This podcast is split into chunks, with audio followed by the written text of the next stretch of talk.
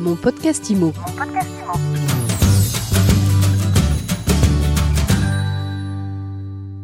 parle d'art à la maison aujourd'hui dans mon podcast IMO. Je suis avec l'artiste peintre Olivier Masmonteil qui est à l'origine d'une très belle initiative. On va en parler tout de suite, une œuvre d'art à la maison. Olivier, bonjour.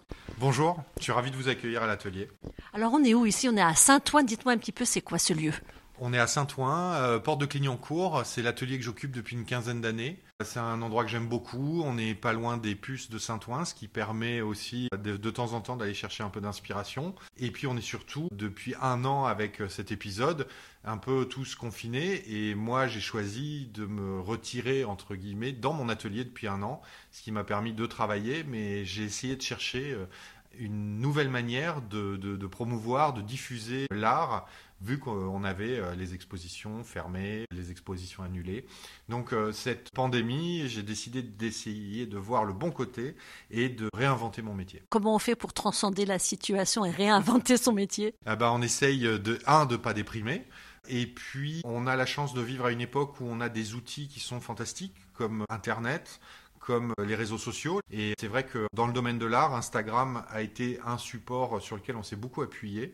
Donc dès le mois de mars l'année dernière, j'ai vraiment accentué une communication que j'avais déjà bien engagée sur les réseaux sociaux. Et puis j'ai essayé surtout de créer du lien, de la communauté, parce que j'ai vécu de 2003 à 2007 en Allemagne, et je m'étais aperçu que les artistes étaient très collectifs, jouaient beaucoup cet esprit euh, de, groupe, et je pense que c'est hyper intéressant pour créer des synergies. Et depuis des années, j'essaye de créer des collectifs, de monter des expos de groupe, de, des manifestations où on peut être en groupe. Tout ça, c'est compatible finalement avec l'ego de l'artiste? Oui, je pense que même ça lui fait du bien à l'artiste de se confronter aux autres, parce que si je prends ma propre expérience, seul dans mon atelier, je me sclérose. Et en fait, euh, j'ai l'impression de développer mon identité, mais en fait, mon identité, elle s'assèche, elle s'appauvrit.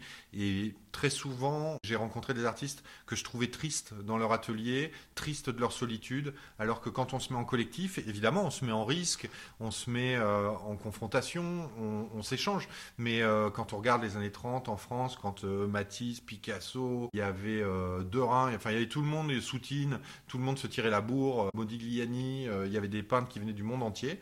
Et euh, ça a créé une émulation euh, fantastique. Et moi, je crois plus à cette émulation-là qu'à l'image d'Épinal de l'artiste seul dans sa mansarde qui déprime avec sa bouteille de rouge. Quoi. Bon, ça a l'air de vous réussir en tout cas. Ouais, ouais, ouais. Moi, je, je suis assez content de, des initiatives que j'ai pu engager parce que les retours ont été euh, à la fois très positifs de la part de mes collègues artistes, mais aussi d'un public qui en redemande, qu'on sent avide d'art, qu'on sent curieux, qui a en plus envie qu'on l'accompagne parce que pour euh, beaucoup de gens en France, l'art contemporain, c'est un grand point d'interrogation, c'est quelque chose de compliqué, c'est quelque chose d'inaccessible, alors que très vite, quand on donne deux, trois clés, les gens se disent Ah oui, mais en fait, ça j'aime bien, ça je comprends.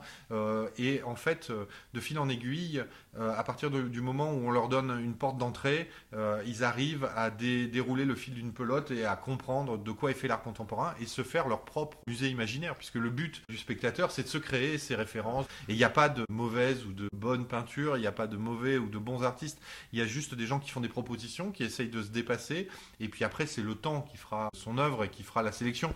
Mais euh, je trouve très prétentieux de penser qu'aujourd'hui je peux dire bah ça c'est super, ça c'est nul. En fait, personne ne le sait, c'est dans deux siècles qu'on fera vraiment le tri sur qui aura euh, fait un chef-d'œuvre, puisque c'est le temps de notre juge, on va dire. Quand le confinement a été mis en place, comment vous avez réagi? Alors comment j'ai réagi? De façon très rapide et impulsive.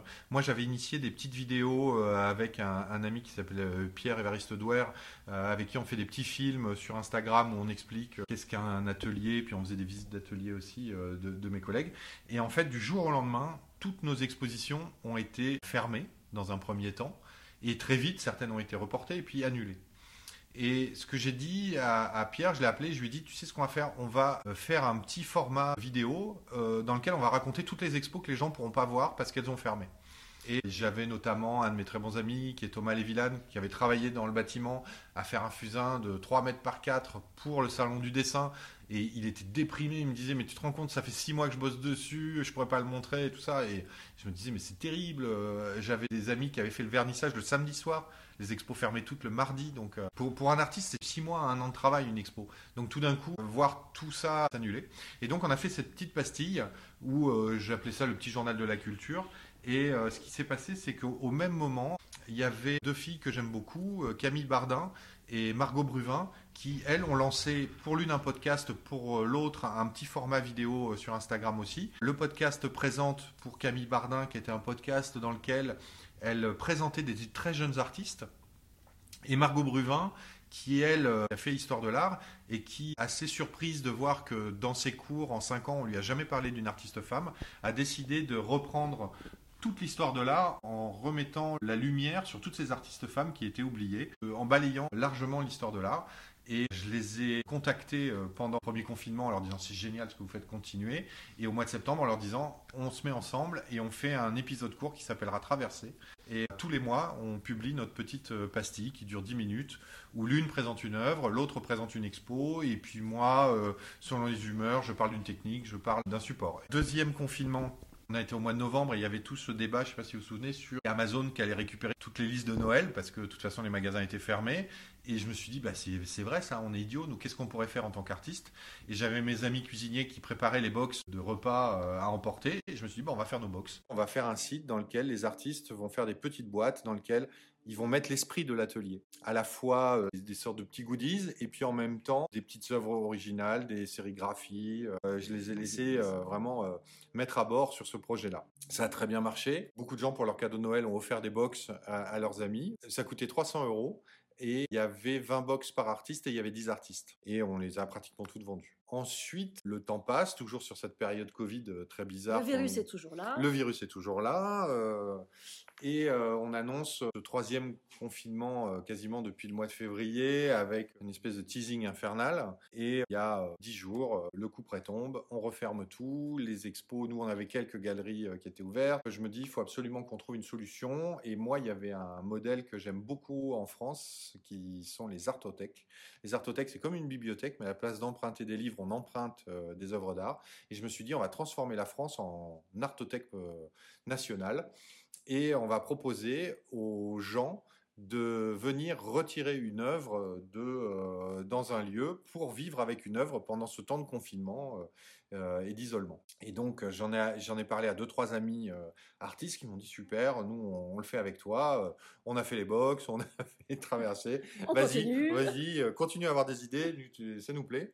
Et donc, on est parti sur ce projet-là. J'ai appelé euh, l'agence de presse avec laquelle je travaille, qui est l'agence des arts, et avec euh, notamment Noélie Tanguy qui, euh, qui, la dirige, qui me dit c'est génial, moi je pars avec toi sur cette opération, on envoie ça à la presse. Mais tout le monde me dit mais comment tu vas faire pour assurer les œuvres? Et donc j'ai appelé Apia, qui est un cabinet d'assurance qui est spécialisé dans les œuvres d'art, et euh, ai décrit euh, mon projet. Ils m'ont dit c'est génial, on vous suit, on assure toutes les œuvres. Donc euh, le, projet s'est monté, mais en trois coups de fil et en une matinée. on a rédigé un communiqué de presse, on a vite comme ça sélectionné des œuvres, des lieux. Et donc le principe de base est assez simple. Chaque œuvre est identifiée sur son lieu. Comme on n'a pas le droit de faire plus de 10 km, eh ben, on a tracé sur un compte Instagram les rayons de 10 km autour de chaque œuvre. Et si vous êtes dans le rayon de l'œuvre que vous voulez avoir pour chez vous pendant le temps du confinement, ben vous envoyez un petit message, une petite lettre, un petit mot à, l'artiste. Et euh, l'artiste, là, dans 3-4 jours, euh, va, va, décider euh, la lettre qu'il a le plus touchée, celle qui a eu un écho en lui et qui va décider de, prêter cette œuvre pendant un mois, deux mois, le, temps, du, le temps du confinement. Le temps du confinement. Qu'est-ce qu'il faut mettre dans cette lettre alors? C'est vraiment un coup de cœur et puis c'est, vous savez, la, première idée qui m'est venue pour imaginer de, à quoi ressemblait cette lettre, c'est comment procède France Inter pour le prix du livre Inter. Pour, pour nommer le jury, il faut faire une lettre de motivation où on explique pourquoi on va être jury. Là, c'est exactement la même chose. C'est euh, pourquoi on va vous donner euh, cette œuvre plutôt qu'à une autre personne. Et euh, bah, par exemple, moi, j'ai reçu une lettre qui m'a beaucoup touché d'un jeune couple qui s'installe dans le 18e, donc dans un rayon de 10 km, et qui me dit, voilà, on vient de s'installer, on a juste un canapé, un lit, mais tout est vide. Et on est en télétravail, donc on adore les expos, on, en est privé. Et donc voilà, donc je me suis dit, bon ben voilà, c'est avec eux, et je leur ai amené l'œuvre ce matin.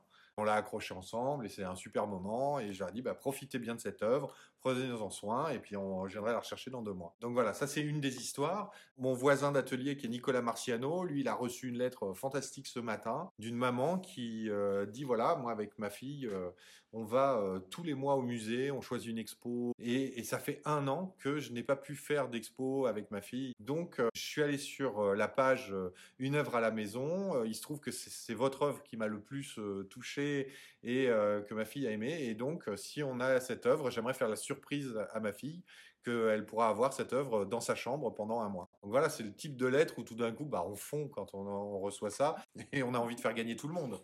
Vous, vous euh, parlez de lettres, c'est des lettres ou des mails? Alors, chacun organise un peu comme il veut. ça peut être des lettres, ça peut être des mails. Moi, j'ai reçu sur la messagerie Instagram moi, je ne suis pas propriétaire de cette manifestation. Chacun peut s'en saisir et la décliner. S'il a envie de, s'associer à une œuvre à la maison sur le compte Instagram, il, peut le faire. S'il n'a pas envie, c'est pas grave. C'est libre. C'est totalement libre parce que de toute façon, les, confinements précédents, ce que j'ai fait va être pérenne, je pense, parce que l'atelier en boîte, ça plaît beaucoup et on a envie de continuer. Autant là, on s'est dit non, ça, ça, ça va être que pendant la durée du confinement. Et si après on veut développer cette idée, bah, il faut que Paris fasse une artothèque, que euh, d'autres villes organisent leur artothèque. Mais euh, moi, je ne vais pas avoir les reins pour organiser un truc national. Là, je le fais parce que pendant un mois, c'est génial. Et puis, il y a une effervescence autour de moi, euh, que ce soit des artistes, que ce soit des journalistes qui sont emballés par le projet, et puis du public qui réagit très vite. Et du coup, on sent qu'il y a quelque chose de sympa. Et euh, bah, je, pense que ce genre d'initiative sortent un peu les gens des chiffres du Covid, euh, des nouvelles qui sont pas forcément géniales depuis un an. Et donc, ça remplit son rôle d'évasion. Il y a combien d'œuvres à disposition aujourd'hui? Alors aujourd'hui, j'ai fait imprimer la liste. On est presque une centaine d'artistes à participer. Uniquement sur Paris et Non, non, non, euh, toute la France. on a euh, le musée des Beaux-Arts de Lille qui participe. J'ai vu qu'il y avait des gens à Marseille, Nantes, Brive-la-Gaillarde, Paris. Donc voilà, il y, y, a des gens un peu partout. Donc on va sur Instagram.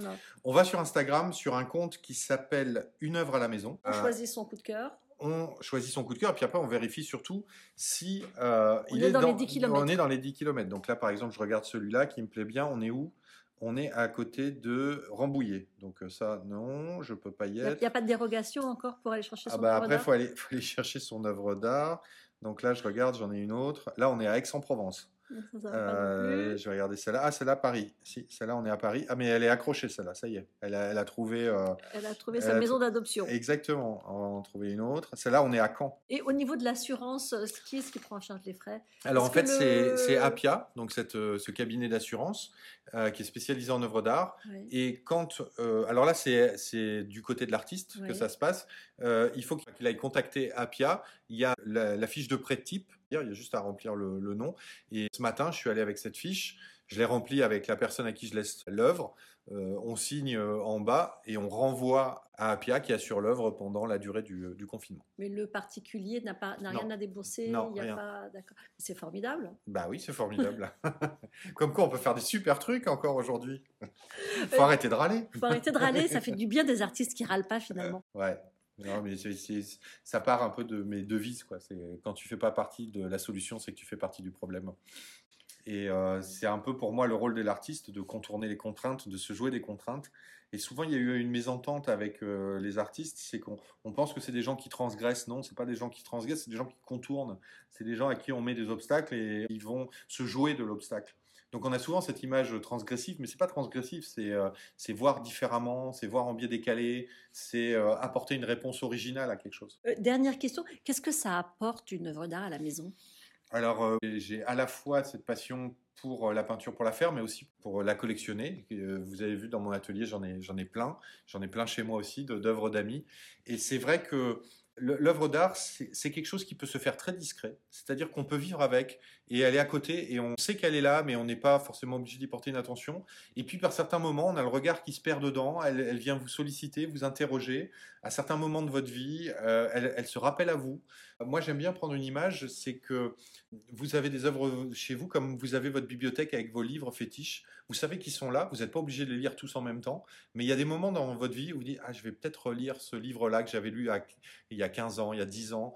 Il m'a marqué pour telle ou telle raison. Je vais voir s'il fonctionne encore. Je vais voir quel écho il a chez moi. Ben, une œuvre d'art, c'est un peu pareil. C'est quelque chose qu'on a chez soi et qu'on interroge, un peu comme un oracle. Moi, j'aime bien avoir ce côté un peu mystique de l'œuvre d'art où on, on lui prête presque des vertus magiques.